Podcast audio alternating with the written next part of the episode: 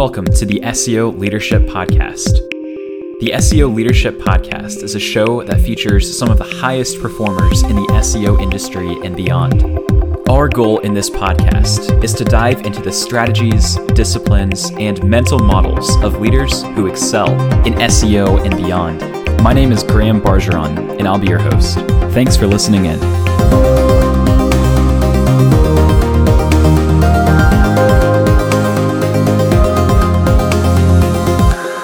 I am so excited to introduce our leader for today's episode, Stephanie Barbaran. Stephanie is the managing editor for the Los Angeles Business Journal and helps drive their SEO and editorial strategy. Over the course of her career, Stephanie has built up 15 years of experience in both content and SEO strategy development. In her spare time, Stephanie leads the content strategy and production company Q2 Content Consulting Outside of work, you'll probably find Stephanie spending time with her husband and two kids, or perhaps perfecting her technique in figure skating, which she is also passionate about. Stephanie, it's an absolute honor. Thank you so much for joining us. Welcome to the show. Thank you for having me, Graham. It's a pleasure to speak with you today. So, I uh, wanted to start with understanding your current role and how you got there. So, tell me about your your role and, and how you got to where you are. Well, um, I studied journalism and started in B2B print and digital publications and um, then pivoted to SEO. Um, and after several uh, roles in agency and in house and consulting environments, um, working in medical, legal, finance services, uh, SEO content, um, I was able to it bring things kind of full circle with this role um, at the LA Business Journal. Um, been there about a year now, doing print and digital, and uh, really, it's it's an exciting opportunity to enhance, uh, you know, or build on a print publication with a respected 40 year history and work on enhancing their digital uh, presence. And, um, you know, those are, are really exciting projects for me. So I'm I'm curious to understand in your your various roles across the agencies, all the way up to your current role with uh, the LA Business Journal, the various exposures that you've been uh, given to various types of leadership, and how you have grown yourself as a leader all along the way. I'm curious to know how would you define leadership? Um, well, let me preface this with um, I have been really privileged and blessed to work with a variety of teams. And the people that I've worked with and for um, have been extremely generous with sharing ideas and sharing resources and uh, collaborating. And I think that all of those are extremely important um, pieces of, of what people need to be open to as they're growing um, uh, in any field. For me personally, I am most inspired by and aspire to follow the servant leadership model. Um, and that is really focusing on being uh, someone who looks to set other people up for success and remove obstacles. So, whether that's the people I'm working with directly on my team or across departments or the people I'm working for, I focus on finding ways to make things smooth and efficient and um, look for you know where the holes are that need to be plugged and whatever i can do to um, really understand their goals and our collective goals and um, facilitate alignment toward you know keeping us all rowing in the same direction.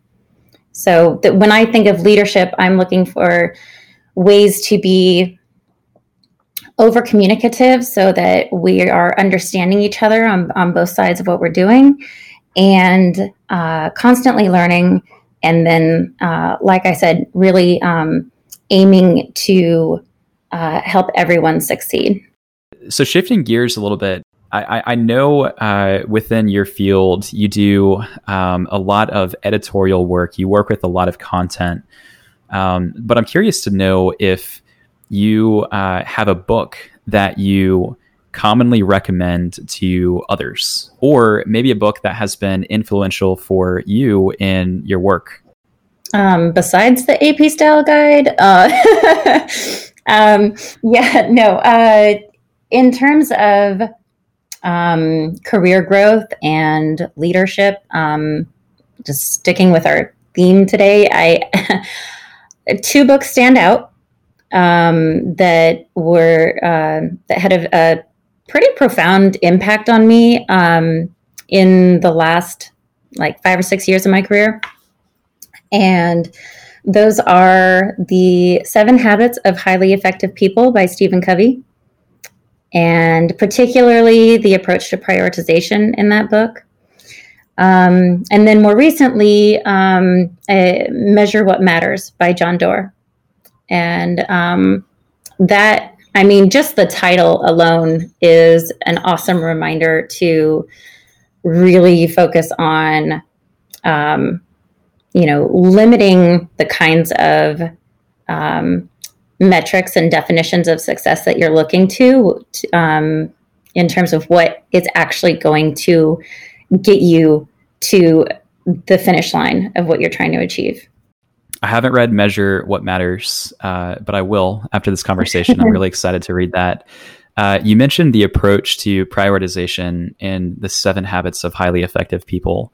Mm-hmm. It's been a few years since I've read that book. Uh, would you mind quickly walking through uh, that approach to prioritization and maybe some of the ways that that plays out in your your day to day or has played out in your career up to this point? Sure. Um, actually, the uh, the name of my company Q2 uh, partly comes from it. So um, I'm specifically referring to the uh, Covey quadrants, or um, what was previously referred to as um, the Eisenhower box. Um, we're talking about looking at urgency versus importance. And so if you divide up these four quadrants and you're looking at what's urgent and important versus what's urgent but less important and um, important but not urgent and, and so on if you if you really break down what your tasks are and what your goals are and where they fall um, and you know th- those things can can move from quadrant to quadrant throughout the day. Um, but if you're if you're setting your task list according to those quadrants as opposed to just a never ending list of things you need to do it helps you make decisions more quickly. So I know that in Q1, there are things that are urgent um, that just have to get done. Uh, but um, so the idea is you want to live in Q2 where you're doing things that are not necessarily urgent, but they are the most important. You want to be making progress on those all the time. So if you're stuck in Q1, which is urgent and important, um, it's it's that you feel like you're on the the hamster wheel constantly and you're going to burn out and you are going to get like all the things that have to be that seem like they have to be done right now. Um, but those are are usually incremental short-term wins. And q2 is looking at the really long-term wins. Um, q4 by the way is not urgent and not important. So while you may need to spend time you know taking a break and browsing, you know, social media for a breather, which is healthy occasionally. If you go down the rabbit hole too far and you're just wasting time, that's a problem. But um, what I'm talking about in terms of decision making is that you want to look at what's going to have the biggest impact. And, you know, obviously you need to put out the fires, uh, but you also need to budget your time throughout the day to spend some you know make progress on the things that are going to move the needle um, for the, those those bigger uh, bigger goals or um, bigger you know things that are going to benefit your team and you know drive revenue or traffic. Um, it's it's also about uh, understanding how to communicate with people about how they view their priorities. So, somebody's going to come at you and say, Oh, I really need this done. And if you're not having a conversation with them about what their timeline is and how important it really is to what they need to get done, um, it's very easy to interpret some a level of urgency um, and make an improper assumption about the level of urgency that's going to throw you off course. Hmm. And it's happened to me a lot of times where someone has said, Oh, this is really important. I need this done right away. And a simple conversation has enabled us both to understand where it actually fit in in relation to our other tasks and goals. And so that enabled me to say, okay, you know what? On first impression, it sounded like this needed to get done this morning, but it actually doesn't need to get done until tomorrow or next week. And then all of a sudden, you can reallocate your time to those things that are truly important. That's fantastic. Uh, that that idea of you want to live in in Q2. Uh, for anybody listening, I'll make sure to include uh, a graphic in the show notes of what Stephanie mentioned about the Covey quadrants or the Eisenhower box, so you can visualize these four quadrants and uh, the power of living in in Q2. Um, and I, I, love Stephanie that you named your your company after uh, quadrant two as well. I think that's brilliant. So I, I want to move uh, from there into uh, diving into understanding what mental models or decision frameworks help guide your decisions. So you've already mentioned uh, a really, really powerful decision making process of the Covey quadrants of urgency versus importance and uh, understanding that yes, you have to put out the fires, but you need to budget time for what really matters, uh, as you mentioned. Uh, in addition to that, are there any other uh, decision frameworks or mental models that you use, and has there been anything that you found is is most effective in making uh, either big or important decisions in your work? Yeah, I I can't underscore enough um, the need to ask questions and communicate uh, with the people you're working with. Um, your interpretation of priorities and goals is your interpretation. And so, without a lot of communication and conversation about how others view those and how those are being communicated and what it looks like in practice, how um, how a decision or a goal breaks into actions that you are personally responsible for and that your team is responsible for, um, and the amount of time allocated for each of those things, managing the expectations on both sides, all of those things play into the the day to day decision making on how you're um, going to take your next steps. Um, so the other thing that I, you know, I touched on before is understanding uh, the other person's um, priorities and their goals. So, and this is especially important if you're working across departments or, or collaborating with other vendors um, or other contractors uh, for for a company. If you don't understand from the get go where they are at with what they are delivering on, um, you're not going to be able to to fold things in as seamlessly as you could um, otherwise.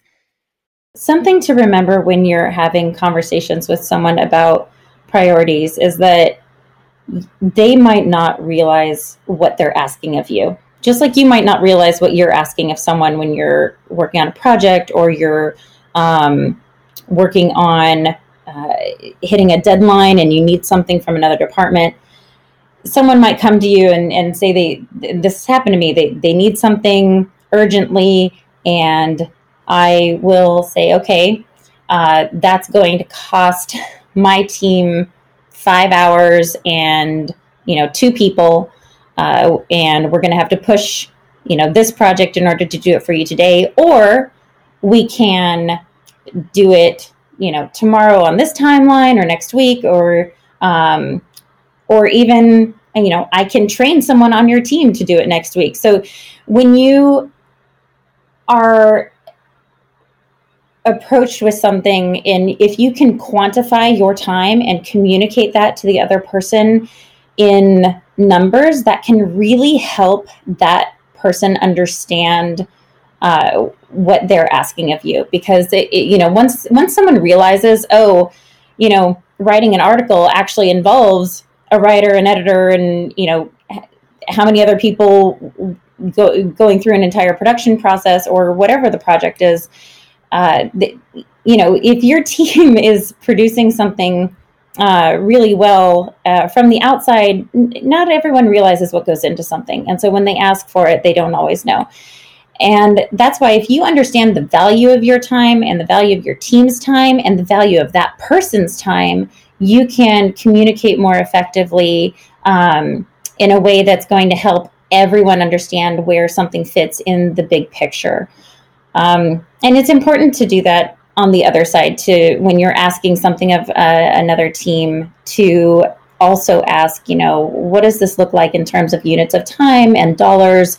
And um, you know where does it fit in? Because you want to know what you're really asking of someone too. And that's why i think it's wonderful when you also open up the opportunity to train someone on something um, because then if especially if some someone is coming to you or you're going to someone for uh, uh, an ask over and over again if if that's something where other people can can learn and gain a skill and you can hand off something all of a sudden everyone is moving forward in a new direction and and um, you know everyone is is gaining in some way.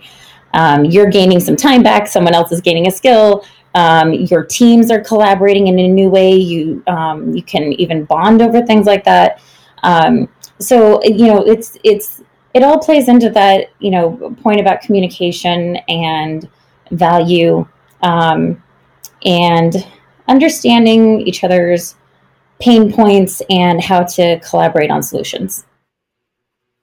If if you could give one piece of advice to people who may be new to the SEO industry, uh, but who want to grow as a leader, or maybe they're they're not even new; they just want to grow as a leader. Uh, uh, in, in the SEO industry, just that one piece of advice that you could give to this person, what would that advice be?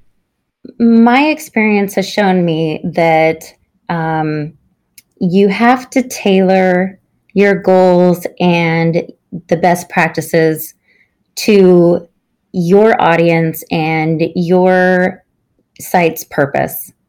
Um, there, there really isn't a one size fits all approach, and the more you read and listen and adapt and try new things, um, you know, the, the expression is, uh, uh, you know, fail quickly, you know, try it, learn from it, test it, move on, and um, pivot if you need to. Um, follow the data to make good decisions. But, um, you know, if you don't understand what your project or your website's purpose is, if you don't understand who your audience is and what they need from you that's different than what your competitors offer um, you're you're not going to get anywhere. You can apply uh, you know you can set realistic or stretch goals. You can apply all the best practices. But if you're not doing so in a way that makes sense for the project you're working on and if you're not tailoring, you know, your reporting and really isolating the uh, the KPIs and the metrics that make sense for what you're trying to achieve to learn from, you're not going to get as far as you need to, um, and it's going to take longer. Um, and those those are not easy things to do, um, and they do require a lot of uh, collaboration and research and conversations. Um, uh, and they do require an ability to uh, let go sometimes of uh, pre- preconceived notions or um, you know what you really really strongly believed was going to work um, but uh, yeah I, I, would say just really stay open um, really understand the purpose of your client or the the audience that you're reaching and uh, uh, just stay agile I uh, think that sums things up perfectly. Uh, learn collaborate. And I, I know that you've said this before uh, to me in conversations in the past, uh, but be purpose first as well. Um, I think that is a wonderful way to sum things up. Uh, thank you so much, Stephanie, for joining us today. It's been an absolute pleasure for me. Uh, and I feel like I've been the beneficiary of a master's degree on leadership.